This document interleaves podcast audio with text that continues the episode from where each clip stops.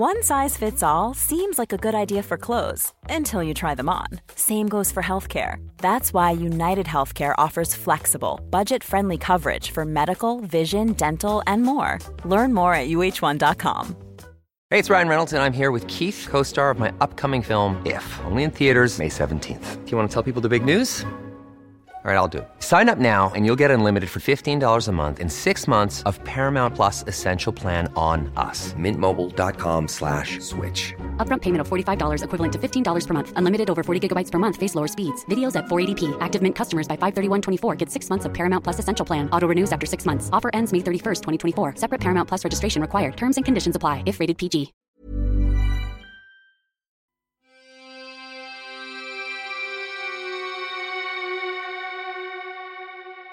Welcome to Murder Mile, a true crime podcast, an audio guided walk featuring many of London's untold, unsolved, and long forgotten murders, all set within and beyond the West End. Today's episode is about James Forbes McCallum, a desperate man whose first and only robbery was ill judged, unplanned, and such a catastrophic failure that it ended in death. And yet, when he was arrested, he was so panicked that he gave the police five plausible alibis. But which alibi was right? Murder Mile is researched using the original police files. It contains moments of satire, shock, and grisly details. And as a dramatization of the real events, it may also feature loud and realistic sounds, so that no matter where you listen to this podcast, you'll feel like you're actually there. My name is Michael. I am your tour guide, and this is Murder Mile. Episode 102 The Five Alibis of James Forbes McCallum.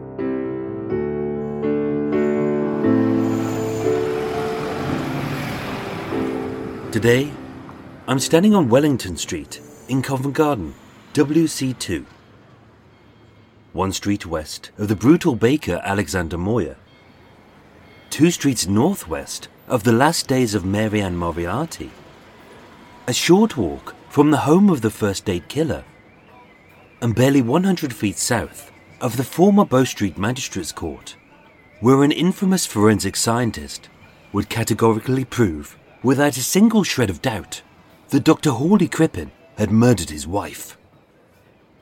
Only he hadn't. Coming soon to Murder Mile. East of Covent Garden is Wellington Street, a thin one way street from the Strand to Bow Street, which is home to the Royal Opera House, the Lyceum Theatre, and a wide variety of restaurants, cafes, bars, and pubs. And although there's also a museum, being British, the most important places are the pubs.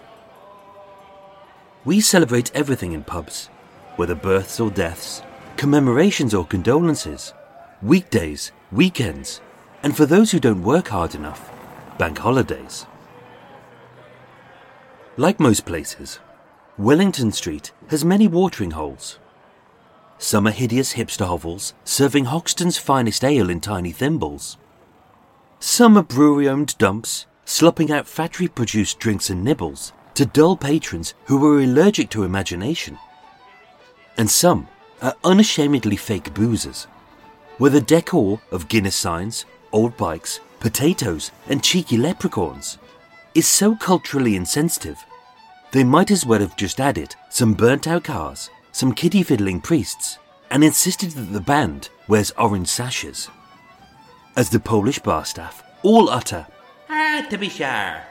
As the St. Patrick's Day crowd flocked to celebrate a world famous teetotaler by swigging back a mouthful of de black stuff, Ah, the black stuff. only to grimace, struggle to swallow, and dilute the rest of it with blackcurrant. Ah, Jesus. Thankfully, at 42 Wellington Street is a real pub. Established in 1753, the Coach and Horses is a staple of Covent Garden life. With its red fronted facade, greenery above, a left door leading to the public bar, and a right door to the saloon.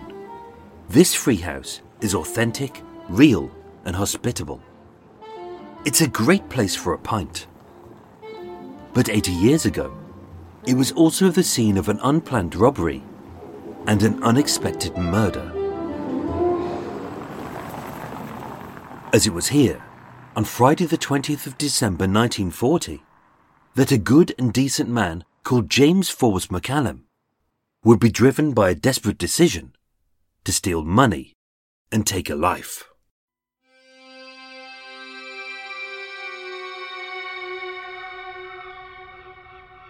James Forbes McCallum, known to his pals as Jimmy, was born on the 20th of September 1920 in Dalmuir, Scotland, a few miles north of the bustling shipyard city of Glasgow.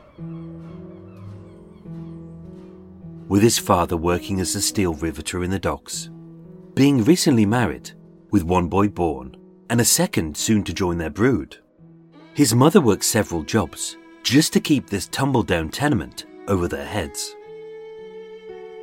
Known only as Mrs. McCallum, his mother was a short but solid woman made of sturdy Celtic stock, who toiled away from dusk till dawn with one boy on her knee and one strapped to her chest. For the first few years of his life, James's whole world revolved around his mother. When she wasn't there, he screamed. But when she returned, he was soothed. As a neat and decent woman, seeing poverty as no excuse not to raise her boys well, they all knew their P's and Q's, their manners and morals, and although she was undoubtedly hard working, she was also a little haughty. Contrasted by her rough, calloused hands, she wore a fine hat, a neat shawl. She spoke with an upper class affection, and to everyone, even her own sons, she was Mrs. McCallum.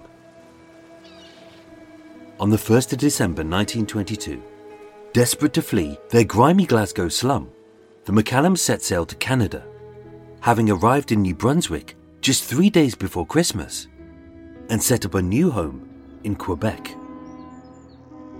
As a slightly sickly, intensely pale child, having taken the bold but wise decision to raise her boys in the crisp, fresh Canadian air, Although, for the rest of his life, James would be thin, frail, weak, and prone to every cold and infection, his chance of survival was 10 times better than in Glasgow. Being an average student, James was decent, likable, but unremarkable. He didn't excel, but then he was never in any trouble. And raised well by Mrs. McCallum, after school and every weekend. James earned a small wage as an errand boy, half of which he always gave to his mother to earn his keep. In 1931, when James was 11, his father died, leaving his mother a widower with no income. Being industrious, she turned their home at 391 3rd Avenue into a boarding house, aided by her sons. But by his teens, living and working day and night alongside such a controlling woman, James felt trapped. He had no future, no fun, and under the harsh scrutiny of his disapproving mother, no girlfriend. Mrs. McCallum wasn't mean, she was just scared. As once her boys had grown up, she knew that she would be left with nothing. In 1938, having become unwell, she shut the boarding house. This was James's chance to escape. And yet, it was a world changing event which would provide him with freedom. that consequently this country is at war with Germany. On the 5th of September 1939, with Europe at war against the Nazis, 18 year old James did his bit and signed up to fight as part of the Royal Canadian Regiment.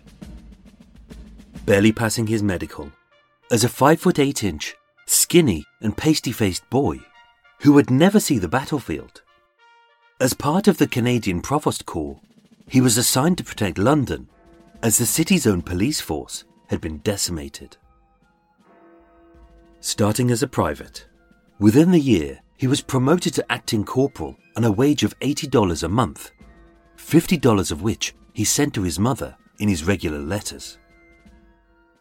Described by his seniors as a sober, respected, and an excellent officer, he rarely drank and was never in any trouble.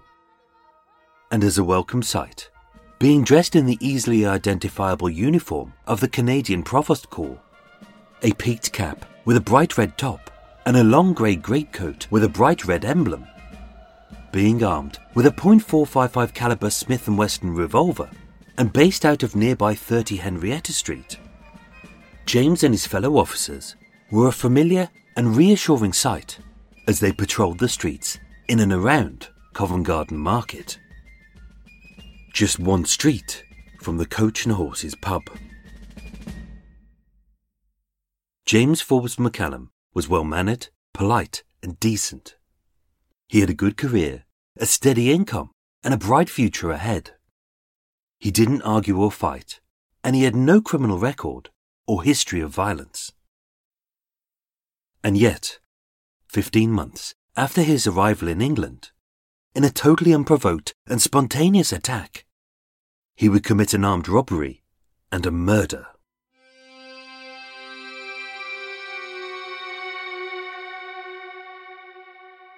In a state of panic, as his terrified brain fumbled to find an ounce of logic in his truly abhorrent actions, James gave the police five logical but equally plausible alibis as to why he did what he did.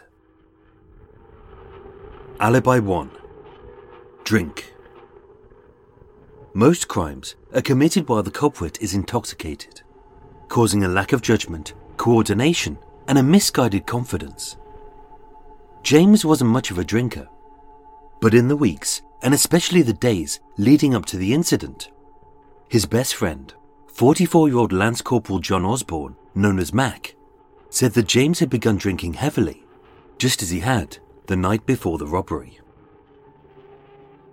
If he was intoxicated, that could explain why his memory was so hazy, why he shouted, Hands up, paper money, but he didn't steal a penny, why he hid his face with a thick woolen balaclava, but forgot about his long grey greatcoat, emblazoned with a bright red emblem of the Canadian Provost Corps, and more bafflingly, how James got shot in the arm when he was the only person in the pub with a gun.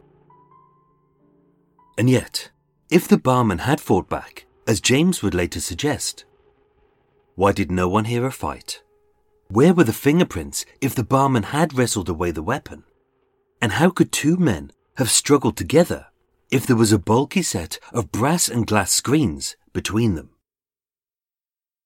That aside, we know that James wasn't drunk, as having got his dates wrong, He'd actually drank with Mac two nights earlier, barely drinking the night before, and when he was arrested, he was stone cold sober.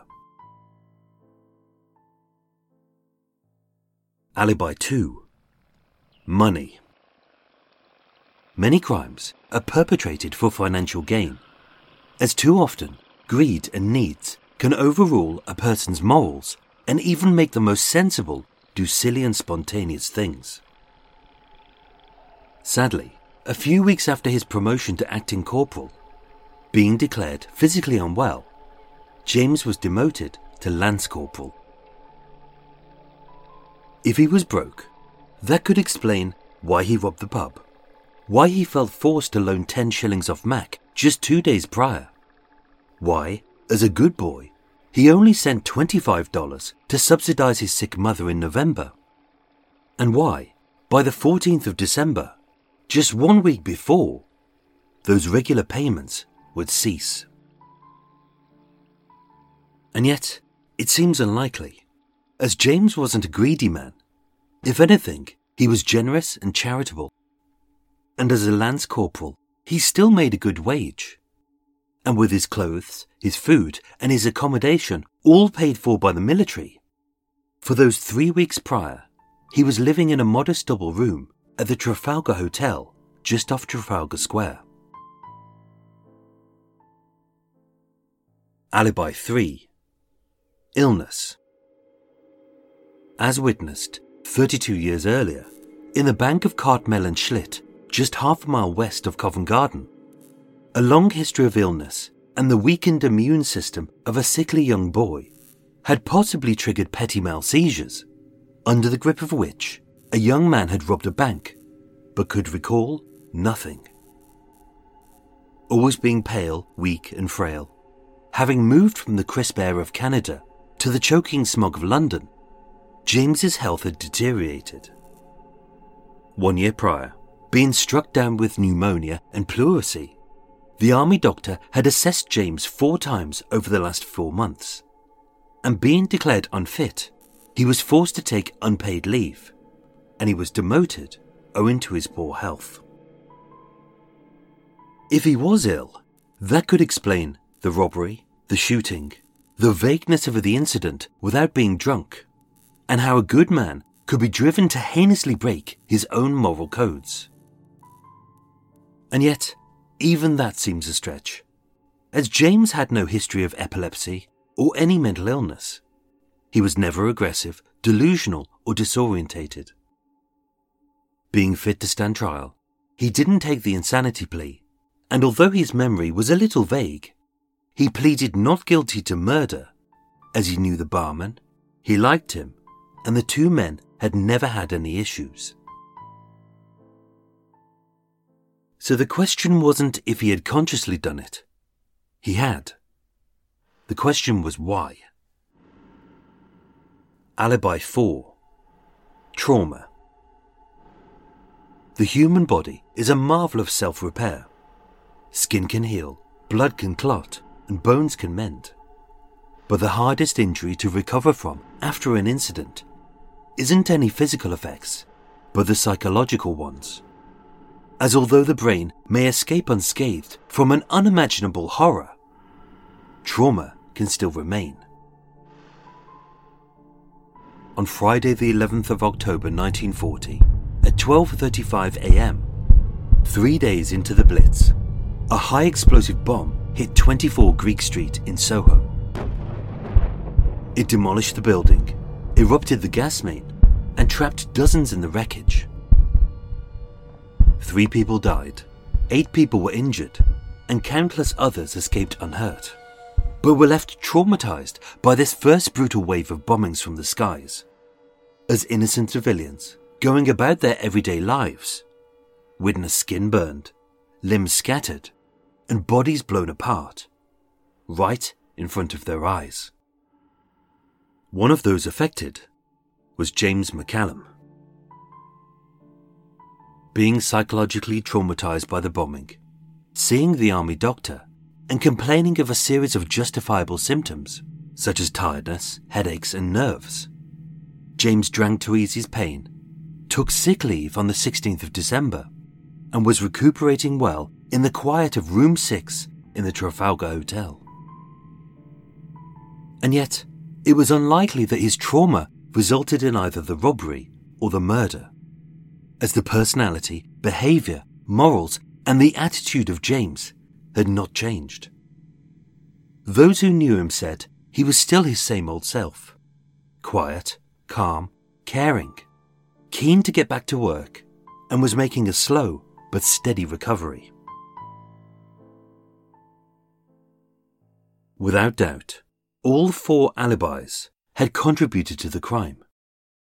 Money had made him desperate, Drink had clouded his judgment, illness had made him weak, and trauma had fueled his fragmented emotions. But these weren't the main motivations for his crime, as his fifth alibi was love. Strangely, having first met on the night of Friday, the 11th of October 1940, the bomb, which had blasted Greek Street apart, had ignited a passion inside a passing couple and driven these two young lovers together. Swept up in a whirlwind romance, as wartime sweethearts, 21 year old James McCallum had fallen for 19 year old Irene Turnbull, a local waitress and recent orphan. As a perfect match, both were quiet, shy, and caring. And just as she was his first love, he was hers. In just nine weeks, they had met, fallen in love, moved into a hotel together, and just one week before Christmas, they planned to be married. James had finally met the one. Only there was one obstacle ahead of him his mother. Mrs. McCallum would never approve of this girl, or any girl, as no girl would ever be good enough for her little boy. And as she had always feared, once he was gone, this lonely widow would be all alone. On Monday, the 16th of December 1940, having slipped the best ring he could afford onto his beloved's finger, James and Irene got engaged in the shadow of Trafalgar Square, with their plan to be together forever. On Tuesday, the 17th, having drank until he was insensible and being in a distressed state, James poured out his woes to Mac, his best friend and a surrogate father figure who he always turned to for help. As having telegrammed his mother to get permission to marry, he anxiously awaited her reply. On Wednesday, the 18th, the day of their wedding, James received a telegram. It read, Ridiculous idea. Seems very thoughtless to me. I need your help. And it was signed Mrs. McCallum. The young lovers were distraught. Their wedding was cancelled, and the money they'd saved to marry was gone.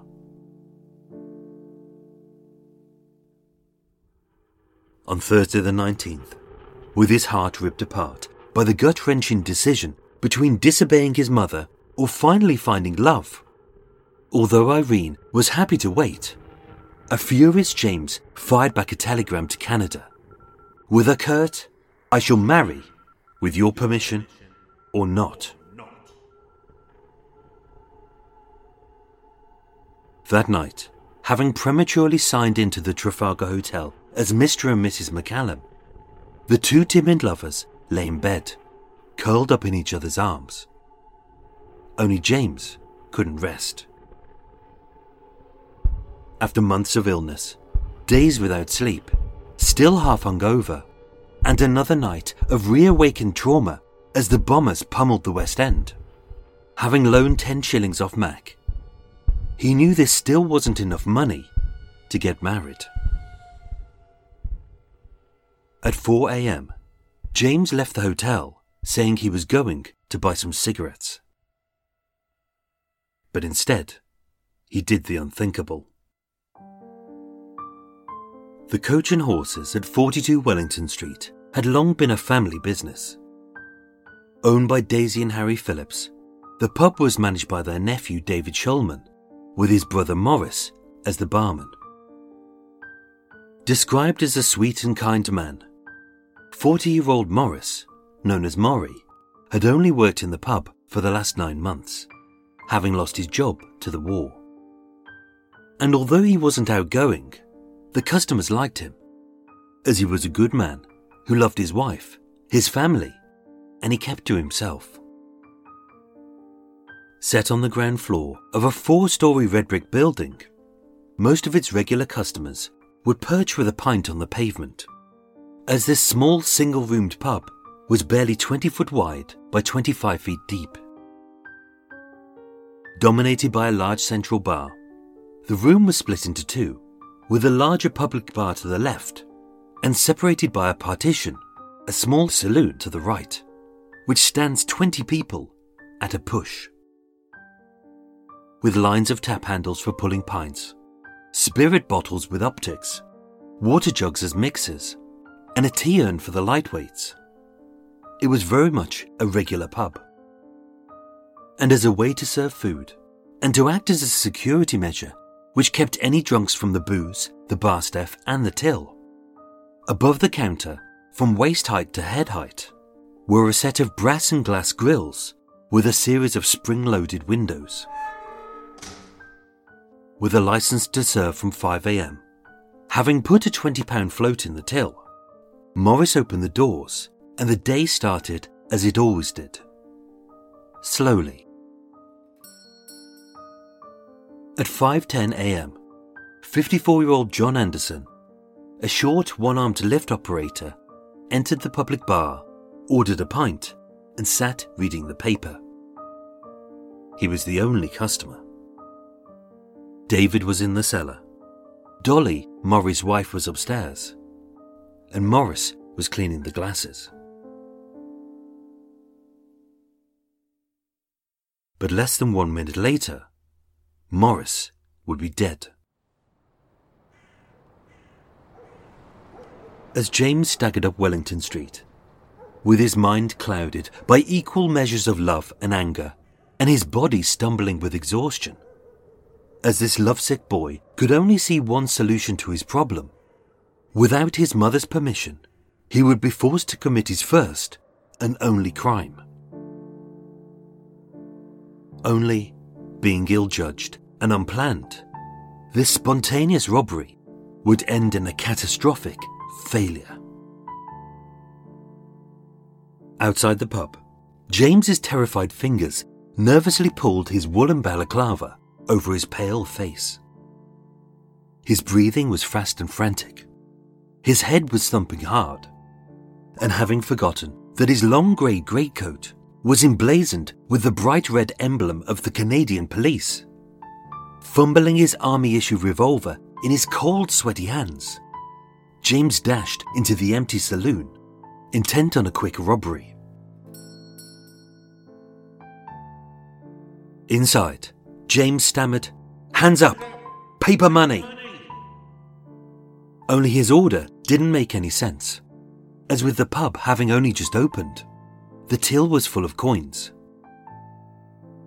And yet, amidst the darkness of this sparsely lit pub, with a bulky brass grill in their way, the two men couldn't see each other. So although Morris had put his hands up and his eyes shut in the hope that this would all go away, as James couldn't tell if he had seen the gun, he swung open the glass of the head height serving hatch and poked his gun through. Only, not realizing that the window was spring loaded, the second his left hand let go, it swung back, the glass smacked the muzzle, and flipping his revolver 90 degrees, James shot himself in the arm. The bungling bandit was dazed, confused, and profusely bleeding from a self inflicted flesh wound.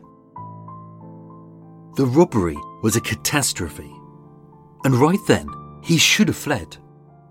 But with his nerves frayed, his body tense, and his hot balaclava riding up his sweat soaked face, with the eye holes obscuring any view, he hadn't realized his mistake, and thinking that the unarmed Morris had shot him, James retaliated. A single shot ripped through Morris's throat, hitting the hard bone of his spine.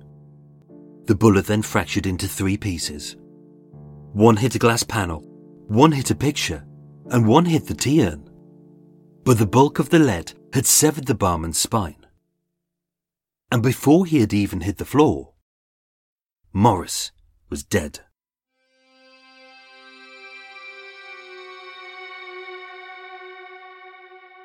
Being too panicked and traumatized by his actions, James fled empty handed.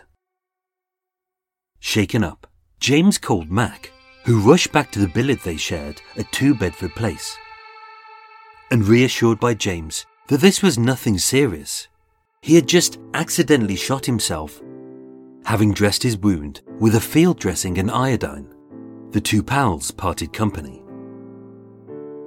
At 8 am, Hearing a bulletin, the detectives were seeking a young Canadian police officer in a long grey greatcoat with a bullet wound to his left arm. As Mac was a professional, he called it in. At 9:30 a.m., James was arrested for the murder of Morris Shulman.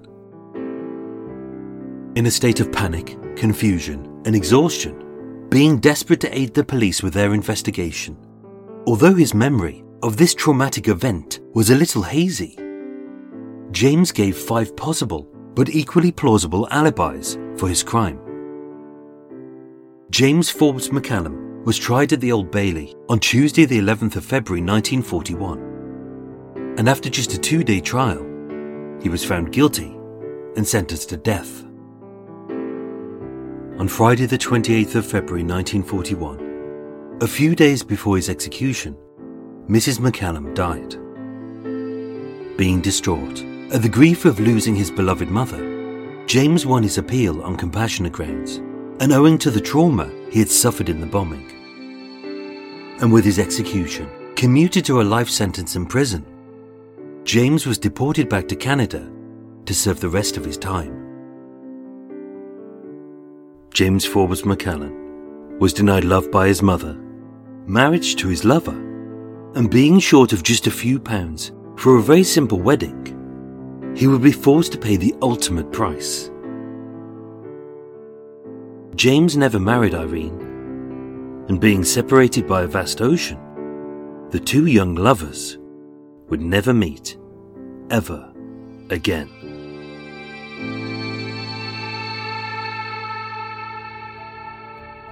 Ladies and gentlemen, thank you so much for listening to Murder Mile. That was the episode, and next is Extra Mile, the non compulsory extra bit which you can choose to listen to or choose not to listen to. I'm good either way. It's no biggie if you don't.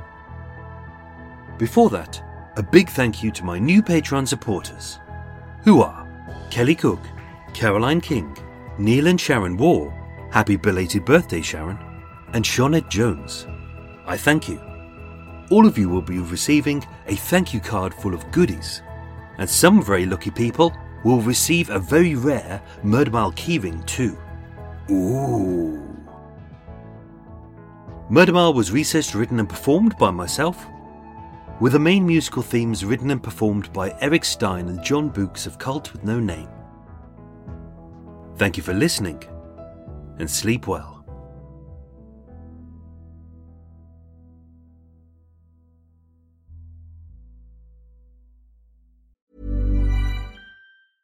Quality sleep is essential. That's why the Sleep Number Smart Bed is designed for your ever evolving sleep needs. Need a bed that's firmer or softer on either side? Helps you sleep at a comfortable temperature? Sleep Number Smart Beds let you individualize your comfort so you sleep better together. JD Power ranks Sleep Number number 1 in customer satisfaction with mattresses purchased in-store. And now, save 50% on the Sleep Number limited edition Smart Bed for a limited time. For JD Power 2023 award information, visit jdpower.com/awards. Only at a Sleep Number store or sleepnumber.com.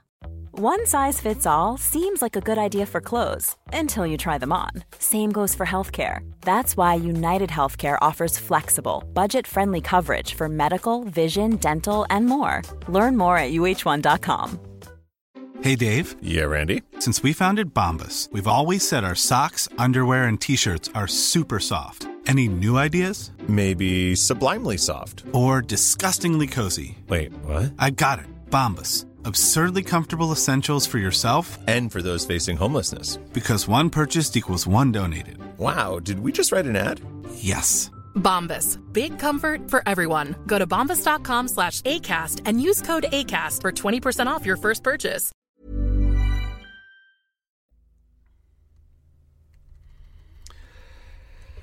Yay! Done and dusted. Ah, and rest. Open windows. Let some air in. Let some flies in, which seems to be the thing at the moment. That's the problem with being near a poo plant. Is there's uh, there's lots of flies buzzing around. Uh, there's the big ones, and every time I sit down to have a cup of tea, I grab my tea and I go, "Oh, there's a big old fly." On my tea, having a good sniff, walking round on my cup with his feet all covered in shit. Ah, lovely. Anyway, everyone, hey, this is Extra Mile. We are here. We're back. We're back with Extra Mile. Uh, this is the extra bit, as mentioned, not compulsory. You don't have to listen to this bit. The episode was the bit you just listened to. Uh, this is not. This is the extra bit. You can switch off now if you want to. It's not a problem at all. Uh, uh fly. Uh, uh, yes. No. I thought I swatted a fly. It wasn't. It was my earplugs. Same colour. Right. Uh, Anyway, right, uh, I'm going to make my tea. I'm going to grab a cake. I'm going to swat some flies. I'm going to open some windows because it's bloody hot. I'm going to let all the flies in. They're probably queuing up outside. Oh, there is an unnatural whiff around here. It's weird. You kind of get used to it. You kind of when you when you first moor up, you go, "Oh, what's that? What's that smell?" It's a weird smell. It's you know it's the smell of shit, but it's weird. It's it, it's it's. I'm not too sure whether it's concentrated or diluted or what, but there's yeah, very very definite smell of plopskis. So pop a tea bag in, pop me sugar in. No. There we go. That. Oh, what to have as a treat? I'm gonna have two treats. Let's do it. Uh, two treats. Wow, I'm really spoiling myself. I'm having a little Bakewell tart from Co-op. Oh yes. I might have to eat that quick before the fly lands on it. Uh, and a penguin, a penguin, lovely. Chocky bickies. I think they're not too far from. Uh, I believe in other countries you have a similar thing called Tim Tams, which I've tried many times. They're very good.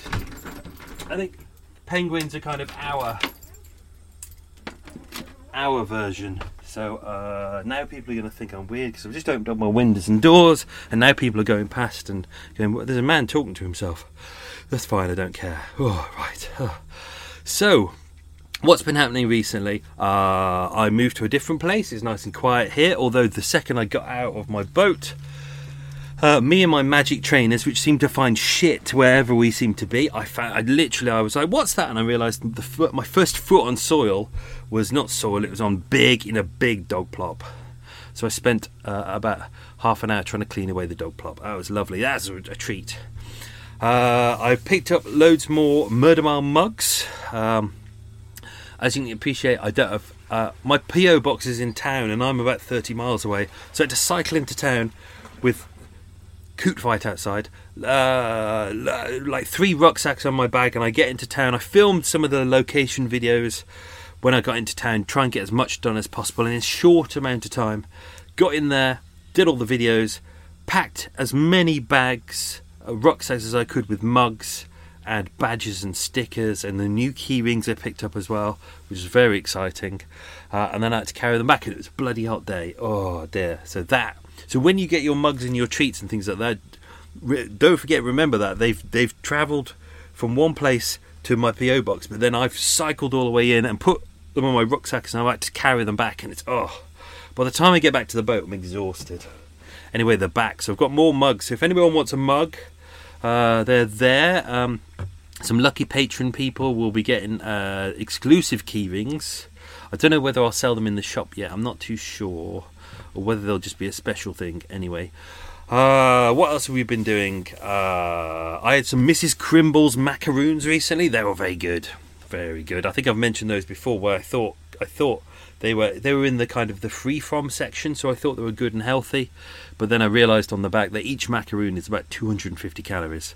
Yeah, so uh, yeah, easy way to get fat. Uh, last week after I recorded, uh, it was laundry day as always, so I went to my new laundrette that I've never been to.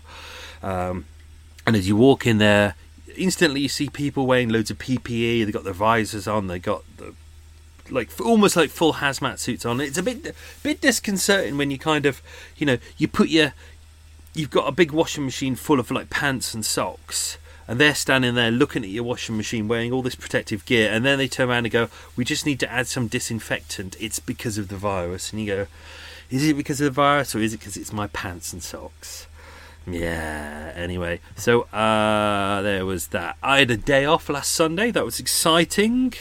Uh, I don't normally have a day off. Normally it's normally it's Sunday is pr- prep the next episode. Monday, Tuesday, Wednesday is write. Thursday is record and clean up all the audio. Friday, Saturday is edit.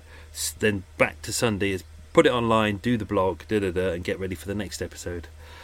Oh, and I got myself a little bit ahead, and then the Sunday morning, I just thought I woke up and I thought I can't be asked.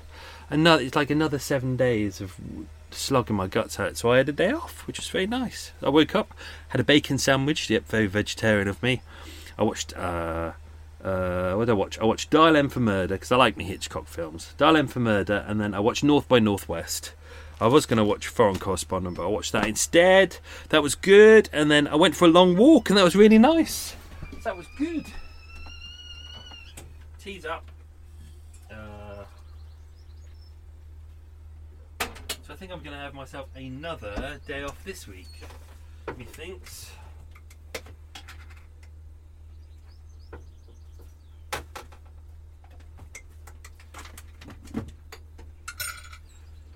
Go. I think it was always a panic of having a day off because like, I'm used to working a little bit su- like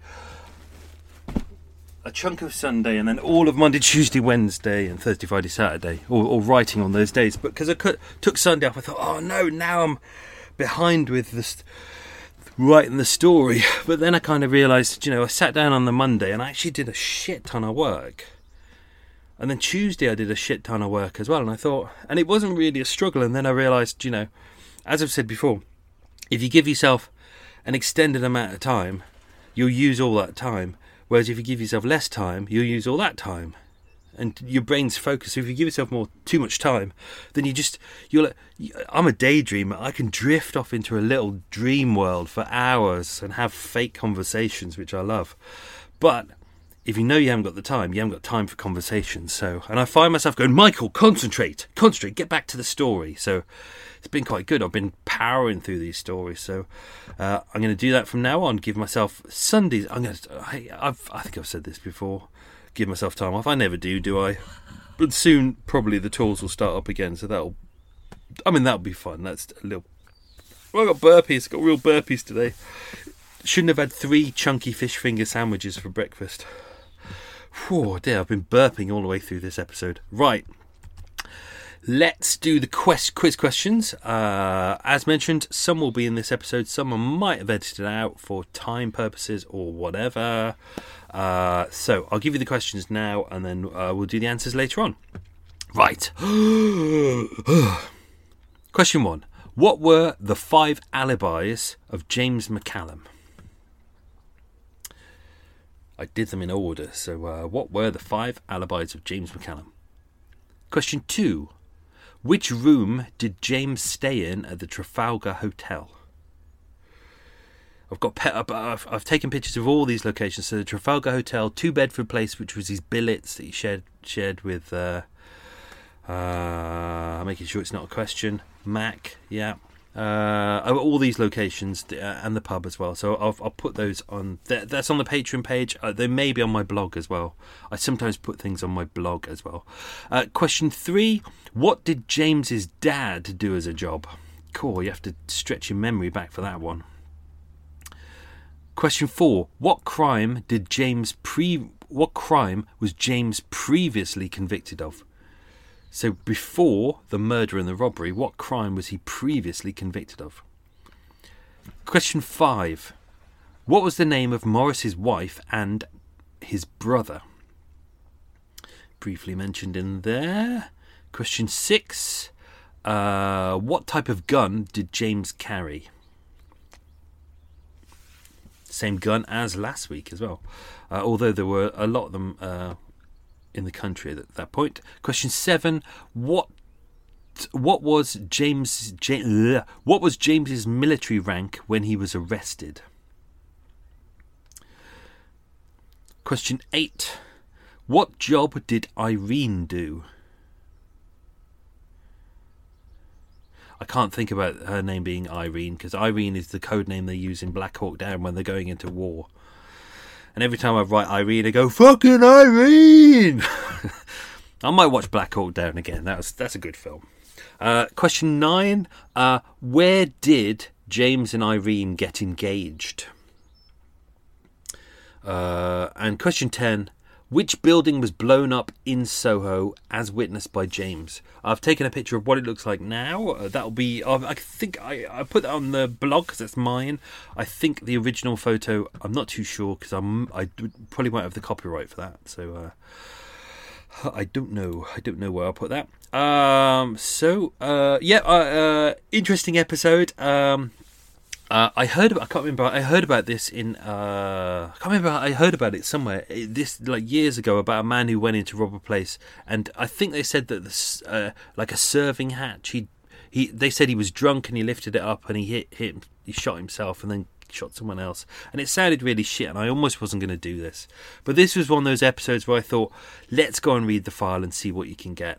And even though the, the, the, the hatch system on there is a little confused, and it's taken me a long time to try and make it sound right to you so you can kind of visualize what it's like. I, have got some uh, crime scene photos which uh, I'll I'll put them on the Patreon account. I might try and put one or two on social media so you can have a look at it because I think they're kind of interesting to have a look at. But they, but they're an, they're a, a weird contraption, so it, it doesn't fully make sense. And they had modified it themselves, so you know even the police struggled with this kind of thing about how the hell did he shoot himself.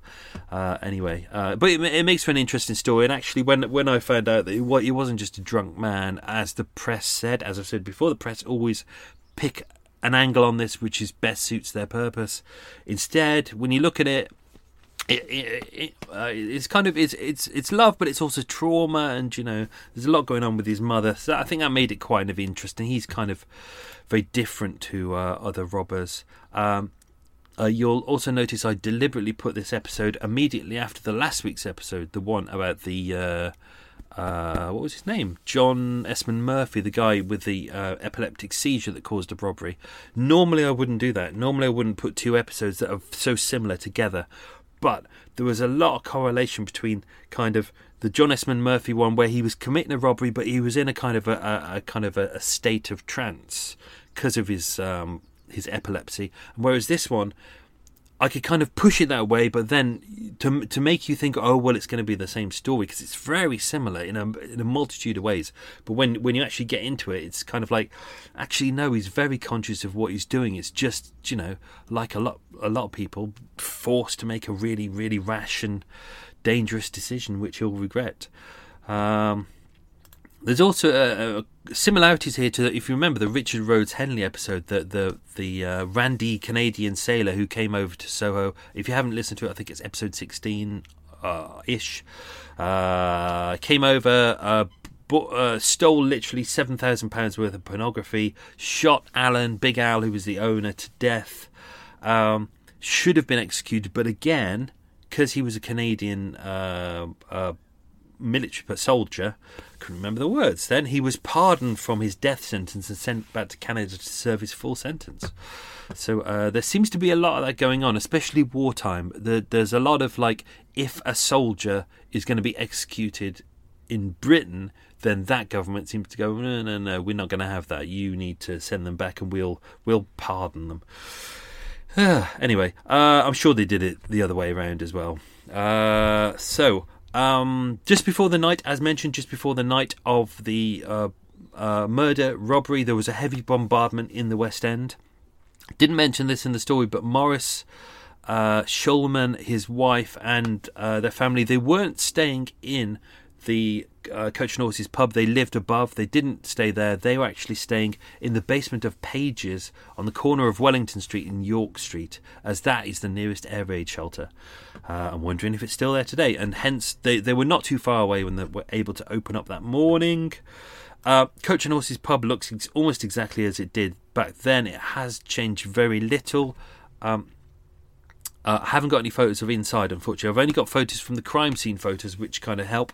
But it has kind of they've taken down the kind of brass and glass grills at the moment. Uh, they're, they're not there. They went years ago, so uh, you know I can't really show. Them. And also they've taken away the partition between both bars, so there's a little bit of changes on how it looked.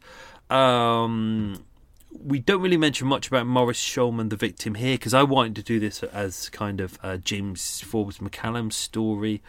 Uh, but Mor- Morris Shulman, brother of David, who was the manager of the Coach and Horses, um, he was 41 years old, known as Maury. Uh, he's at, he was out of work at the time. He'd worked there uh, full for about nine months, but on and off for about four years. Uh, his wife uh, was also the barmaid and worked in the kitchen. Uh, it was owned by their aunt and uncle. Uh, they didn't live there, the aunt and uncle. They lived at the Strand Palace Hotel. Ooh, very nice. Uh, everyone seemed to like Morris, said he was sweet man, kind, quiet, uh, kept to himself, had no enemies, liked to stay at home. He was just there because he needed the work, really. Um, and as mentioned, you know, this pub was really picked at random by uh, James McCallum. We know if if um, if you look at the map, you've got Covent Garden. Covent Garden Market is not big at all. You could walk across it in a minute and a half, two minutes. Uh, Wellington Street is on the eastern side, so it's the first road on the eastern side, and then as a spur road just on the western side, southwestern side. Which, if if you listen to the um, the meander mile for Covent Garden, you'll hear both on here. And Henrietta Street is a spur road on just on the western side, so it's from pub to the Canadian Provost Corps, where James worked, was maximum minute and a half, two minute walk. If that, you could almost, if there wasn't a building in the way, you could almost see it. Uh, so he would have known that pub. There's a lot of pubs in the area, but he would have known that pub. It's quite a popular pub. Um, he didn't mention how many times, whether he'd been there that often, but it's very likely that he did. Um, as mentioned on the morning, uh, yep, twenty pounds in the float uh, all in coins. It was actually fourteen pounds in large silver, two pounds in small silver, four pounds in copper. Uh, uh, police said there were no notes in there, even though even though John Anderson, who was the, the one armed lift lift operator, um, had had a pint of ale there that morning. Uh, he'd either paid, paid in coins or he was uh, told that's fine, you don't need to pay on this one. Um, interestingly, there was, uh, as mentioned, uh, the pubs were open at five o'clock. Back in those days, pubs were licensed to open at five o'clock. But uh, if you look at the photo, there's a big sign above that says Men in uniform of Her Majesty's forces will not be served during 5 a.m. to 9 a.m. service. Uh, although, interestingly, if you were uh, working, you could, you could go in and have like a morning pint. What's all that about? Like for me, a pint is an evening thing. This is seems to. I know some people do. You see people walking to work and having a couple of pints on the way into work. I think, I think that's wrong because you, you know, if I have a pint in my brain, I I know that my brain's not hundred percent, so I won't be as focused. So, but it's like it's like people who, who you know, I used to have mates who used to get stoned before they go to work, and it's like. Mm, you're not going to be as focused. You're not going to be as sharp as you think you are. But, but then, you know, each to their own. Right. Um, what else we got? Uh, just walking before the robbery. So um, he obviously had left the Trafalgar host- Hotel. He'd left Irene there. Uh, he was walking down the Strand, so you can walk down the Strand. It's, uh, I would say, it's probably a three or four minute walk from the Trafalgar Hotel uh, on the edge of the Strand to um, the uh, uh, Wellington Street, the Coach and Horses pub. He was still in his full uniform. Um, he was also wearing his his what they call the forage cap. It's like it's like a peak cap with a red top, uh, uh, a red kind of band on top. Obviously, because he's military, he has to wear that. Um, but just before he went in, he wore he popped on his service balaclava. Service balaclava was full and woolen. They were issued them as they were coming over on the boat because uh, it was really cold. Obviously, going from Canada, Canada's cold anyway, but Britain's quite quite cold too. Uh, it was full woolen. It had eye holes and one for the mouth, uh, so you could pretty much see nothing when he kind of came in. Um, as mentioned, he hadn't slept. He was tired. He was exhausted. There'd been uh, bombing the night before, so he was all over the shop. Um, we don't really have much in the terms of witness statements. Obviously, we have Murray, but Murray's dead. Um, uh, James doesn't remember much because he was in a bit of a, you know, bit of a state after, as you would be having, you know, being a nice person and then going off committing a robbery, and being a nice person and committing a murder and even worse, if you think about it, he's a policeman as well. He's a policeman still probably technically on duty. Well, he wasn't. Well, he was on sick, sick leave, but you know, he's still in his uniform. He's a policeman, and then he goes off and commits a robbery and a murder. So the state within his mind must have been absolute nightmare. Uh, Dorothy, the wife of Morris, uh, she was upstairs at the time. She was literally coming down the stairs with two cups of tea, one for her, one for Morris. Actually, one one for David, one for Morris. When she heard the two shots. She was frightened. She stood in the stairwell for about two minutes, trembling, and then she was like. Then she came in uh, to find out what was going on. Uh, she actually found uh, one of the bullet casings sat on the bar, so I'll explain that shortly. They, I didn't mention her, but there was a uh, they had a maid called Julie O'Keefe. She was on the second floor. Uh, she only heard the shots. She didn't see what happened. David Shulman, who was um, uh, the brother, was in the cellar at the time. That's where the safe was, but obviously no one went down to get money from the safe. He was just sorting out the beer for the day, making sure everything's good. So the only person uh, who we have as a witness is John Anderson, so the the one armed lift operator. Uh, John Anderson said that uh, you know uh, about uh, five fifteen, a man came into the saloon bar. He was wearing a big army khaki. It says khaki. It was actually really grey colour. Don't forget, it's quite dark. It was great coat. Uh, he says a large wooden woolen scarf wrapped around his face so he could only see the eyes, but it wasn't. It was actually uh, the balaclava. This is the problem with witness statements: is uh, the police will always say this.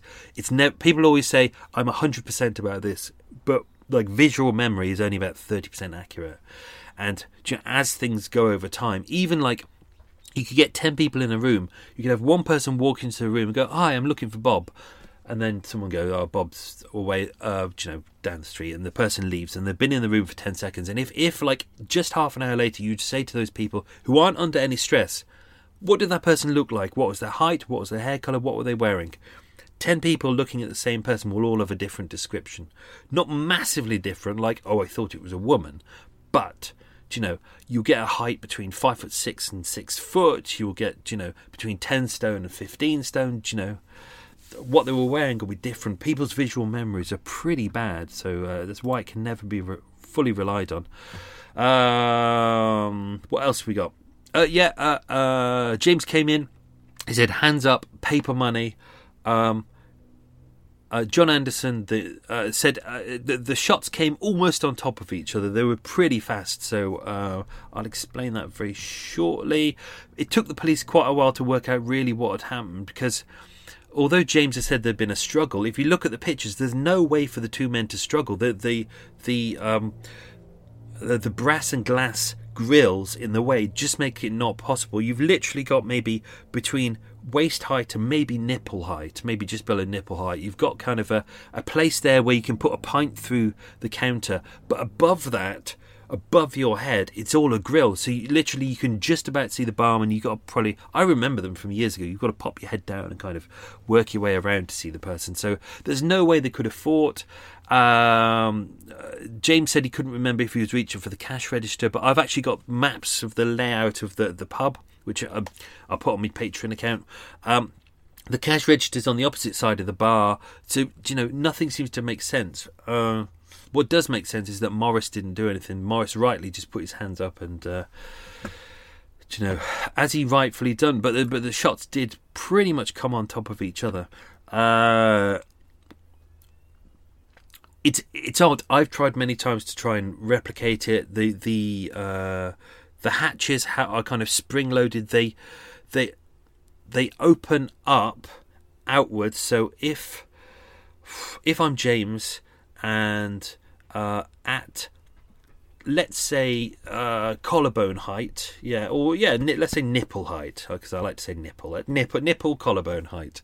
You've got kind of a a, uh, a, a little kind of drawer-like window in front of you, and that opens towards the bar. What would happen is the barman would open up their window, would put dinner plates on there so they could be served out, or we could go, "Oh, mate, your, your your fish and chips are ready," and then go, "Oh, cheers, Gavler." Uh, can cut up, and then you can get the plate, and then the second you take the plate away, the spring closes the window, so the windows are always closed. Um, but what it seem what it seems to be is that James, with his left hand, opened it with his left hand, poked his gun through, and then closed it. But it seems to, I don't know, It it doesn't. It seems weird that it would have a, a such a fast spring to be able to knock the gun away. It's weird when you when you look at it. The glass is smashed through. It obviously smashed really quickly.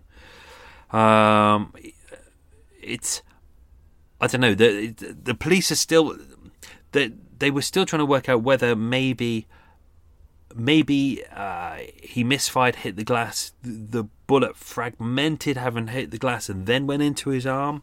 but given the fact that uh, James's arm, the, the bullet hole through it was pretty clean. It was kind of in and out. It went through the ulnar bone. Do you know, they, they say it's more likely that um, it def- the the door, the sorry, the window deflected the muzzle of the gun, and then the his gun was uh, facing his arm as he was trying to open the open the uh, keep the window open or close it, and then he shot himself. It's a weird one. It's hard to work out. But either way, what we do know is he did shoot himself.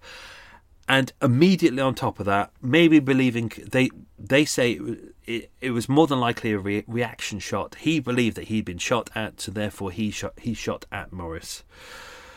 Uh, and the shots came right on top of each other. Um, so I've got a couple of crime scene photos on there, and uh, the police have put little uh, arrows on there, so you can see where all these shots came. So the first shot obviously hit the glass, uh, and then went into his own arm. Um, the bullet for that was found on top of the counter by Dolly. The second shot, this was the reaction shot. Um, as mentioned, James pulled out his gun. He fired it at Morris. It went through the left hand side of his throat uh, into so he was probably slightly turned to the angle, then went through uh, his spine.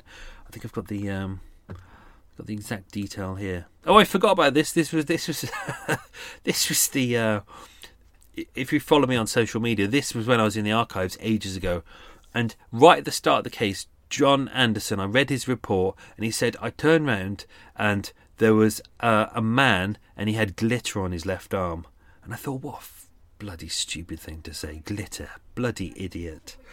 Uh, and I just so I, so I, stayed in my head and I dismissed it. And it was only when I got to the end of uh, all of the research and I was looking at this, and then I worked out what it was. The glitter. It wasn't glitter. He was saying that something was shimmering. It was actually. Um, the glass on the panel had smashed and had gone onto the um, uh, uh, onto his greatcoat, so that's what I see. For me, I think that's more likely. If there was a shattering of glass at that speed, I would think it's more likely to be a deflection off the glass into his hand. Hence, all the glass because it, it, says on here that he, he, had powder burns on his arm, so it was obviously at close range. Uh, so yeah, oh yeah, so uh, yeah, I was sitting in the National Archives, and then all of a sudden I got it, and I I, I went glitter at the top of my voice, and then everyone looked at me, and I had to apologise. Uh, but it was then that I understood what it, what has happened. Um, but even to this day, I still don't think we'll fully understand exactly what happened. It is it is pretty complicated. Uh, what else we got? Oh yeah, so the the the the, the second bullet went through his spine, severed his spinal column. Um, the bullets fragmented. Uh, I've got pictures of it. Uh, one went into a tea urn. One cracked, cracked the top of a glass panel. Another hit a picture frame that was in there. Uh, what else was there? That was it. Uh, John Anderson, who was there, didn't mention this in the story, but John Anderson uh, immediately ran out, went into the street, uh, and on the corner of Russell Street and Catherine Street uh, was PC Samuel Marchinsky of the War Reserve. Uh, he said he didn't see the soldier or hear the shots, but he issued a description immediately. Uh, when he when he heard John Anderson shouting "Help! Policeman shot!" Interesting, he didn't say police murder, as everyone seems to be saying at the moment in these stories. Uh, he went in and he said uh, um, uh, Morris was uh, he was uh, by the time he got in there he was dead already. Um, right, what else we got? Um, David Shulman, obviously his brother came up from downstairs. He heard the two shots, came up, saw his brother with an injury to the throat, rushed to his brother's side. Um, uh, but yeah, by that by, the, by that point, he saw that his brother was uh, already dead. Um, interesting when you look at the, the doctor's report. The doctor says doctor turned up, about an hour later and said, "Oh, the man had been dead for about thirty to forty minutes," but everyone else said he was dead literally by the time they got there.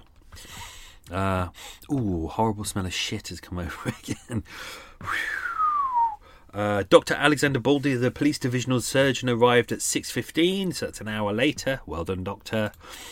Uh, said Uh, Morris was lying on the floor in situ, his left arm flexed, his right arm extended, a wound to the neck below the left jaw, very small amount of blood. Um, because obviously uh, it went through his spine, uh, which meant uh, there was no brain function going from the brain down to any parts of the body, which meant he couldn't breathe, which meant his heart wouldn't be working, which meant he had no blood circulation. So, same as Christine Granville in that story when she was stabbed in the heart. Obviously, you know, killed instantly, you don't get any bleeding because the blood the blood's not pumping. Therefore, you know, you'll get a little bit of seepage, but that's it. A little bit of seepage. Um, autopsy conducted by Sir Bernard Spilsbury. Uh, bullet entered. What else did he say? Uh, passing through his full cer- uh, cerviv- cervical vertebrae, um, uh, shattering the spinal cord. Cause of death was injury to spinal cord. No shit. Uh, what else did we get? Oh yeah, okay. So we didn't do this because. Uh, okay. Um, the, obviously, the Canadian Police H headquarters was at 30 Henrietta Street, one street away. About half an hour after the incident, Sergeant Stewart of the Canadian Military Police uh, got a call from James uh, asking to speak to John, uh, who's obviously Mac, his best buddy, asking to see him. Uh, he said uh, it's imperative I speak to him. Uh, he said that James was really crying and really upset. So even though Mac was on duty, Mac managed to get a call through to him. Um, they agreed to meet uh, at the junction of Southampton Row and Bloomsbury Square, which was just by Two Bedford Place, which was their billet. Um, uh, Max said, "Anything wrong? Uh, has someone been knocking you about?" Because um, James looked in a really bad state. He said, "No, it's worse than that. I've shot myself." Uh, Max said, "Left arm," uh, and noticed that uh, his left arm was inside his jacket.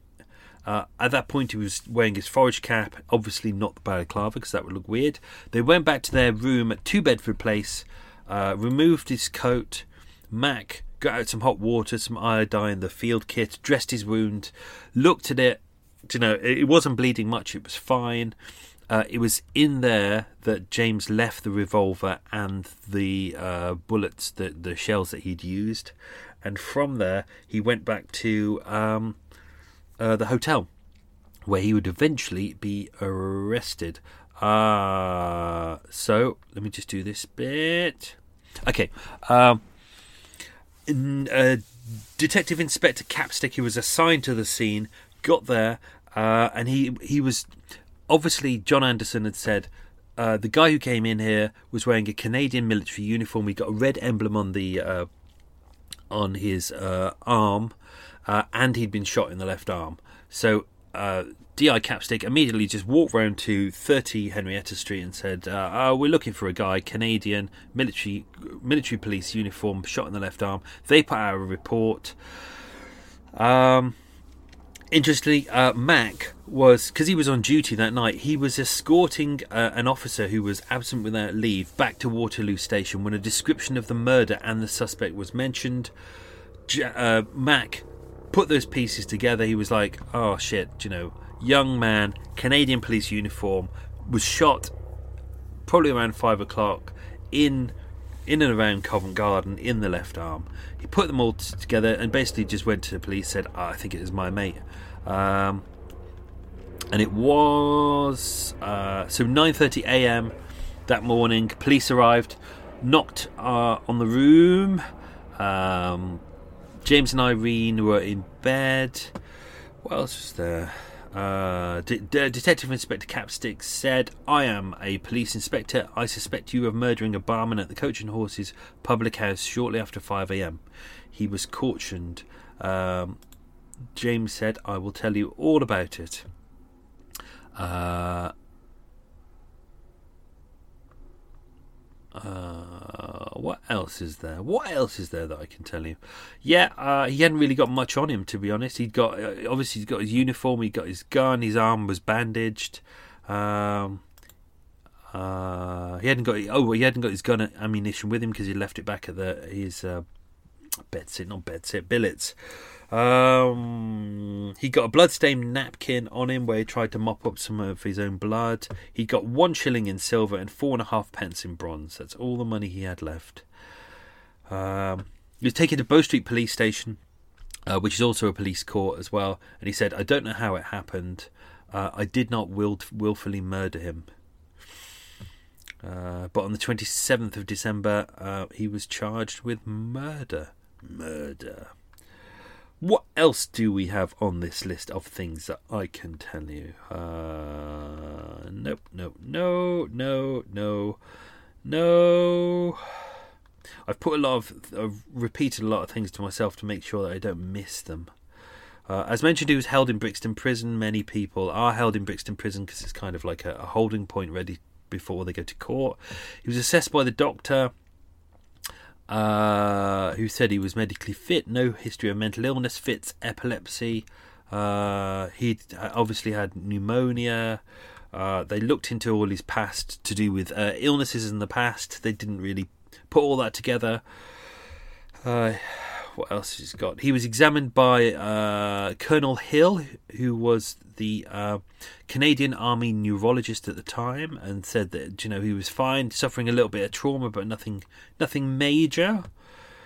Uh, and that's it. That's it. I think. Yeah, I think that's it. I think that's everything. I don't. I, obviously, I don't want to. I don't want to ruin the questions, which I've probably I've probably ruined a lot already anyway, haven't I? So let's go back. Let's go back to the questions. Right, get yourself ready. Get your tea ready. Get your get your cake ready. We're going to do the questions. Where where are they? Here they are. Okay. Oh.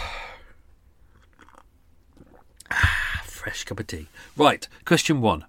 What were the five alibis of James McCallum?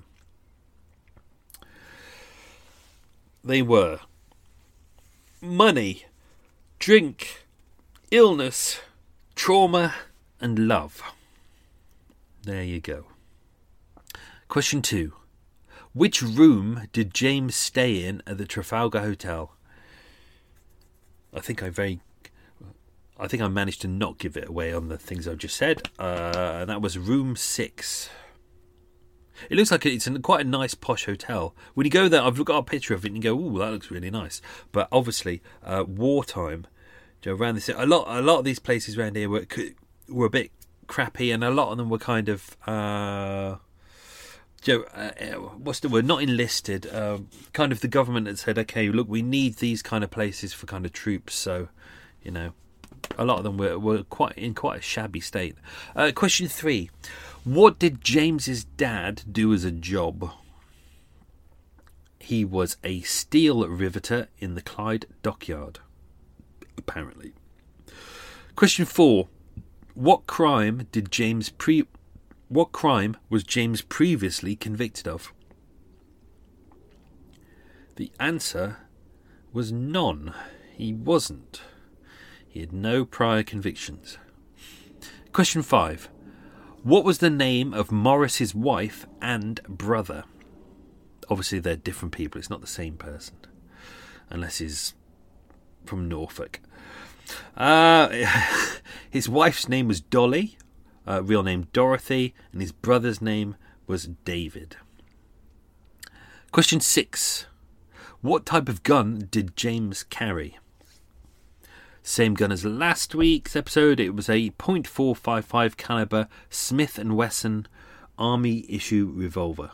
You every time I write that down, I always write deliberately write Smith and Wesson, and I always say to myself, make sure you don't say Smith and Weston, as everyone says, which is a mistake. Everyone makes the same mistake. It's Smith and Wesson, W E S S O N. And every week I listen back. Every week I listen to it and I, I go, I've said Western again. Oh, let's hope we get it right this week. Uh, question seven uh, What was James's military rank when he was arrested? When he was arrested, he'd been demoted uh, back down to Lance Corporal, but he had previously been promoted to acting corporal, so he was actually Lance Corporal. Question eight What job did Irene do? She was a waitress. Question nine Where did they get engaged? It was the shadow in the shadow of the Trafalgar Square, the Trafalgar Square of in the shadow of Trafalgar Square. So I'm looking at cake. Question ten: Which building was blown up in Soho, as witnessed by James? It was 24 Greek Street, which is currently a Moroccan restaurant called Tuareg. Uh, there is another murder there about a hundred years ago. I think it's I think it's a 24 Greek Street as well. Only I've it was one of those cases that I'd never brought to Murder Mile and because I when I went through it, it was just it was one of those ones where it's just some men in a pub and they have some drinks and they have an argument over a girl and a bit of money and they have a fight and one of them hits their head on the pavement and it's just like it's just oh the amount of times I've gone through cases and gone I hope this is interesting at the end. My my note to myself is just don't don't bother with it. It's just bellends. It's just utter bellends who don't know how to don't know how to get through life without going, oh, I need to hit someone. I'm a fucking idiot. I am. Look at me. I'm a moron. Oh, any episodes with bellends, I just instantly go, right, sod this. Can't be asked. So, that was the episode. Oh, God, that was a long extra mile. Shit. Right, uh, I'm going to wrap this up. Uh, hope hope you're all good. Hope you're all well. Stay safe. Be good. Uh, eat lots of cake. Drink tea. Stay healthy. Uh, all good. Speak to you all again soon. Bye. How would you like to look five years younger? In a clinical study, people that had volume added with Juvederm Voluma XC in the cheeks perceived themselves as looking five years younger at six months after treatment. Look younger, feel like you. Add volume for lift and contour in the cheeks with Juvederm Voluma XC. Reverse signs of aging by adding volume to smooth laugh lines with Juvederm Vollure XC. For important safety information and to find a licensed specialist, visit juvederm.com. That's J U V E D E R M.com. Not for people with severe allergic reactions, allergies to lidocaine, or the proteins used in Juvederm. Common side effects include injection site redness, swelling, pain, tenderness, firmness, lumps, bumps, bruising, discoloration, or itching. There's a risk of unintentional injection into a blood vessel, which can cause vision abnormalities, blindness, stroke, temporary scabs, or scarring. Talk to a licensed specialist to find out if it's right for you.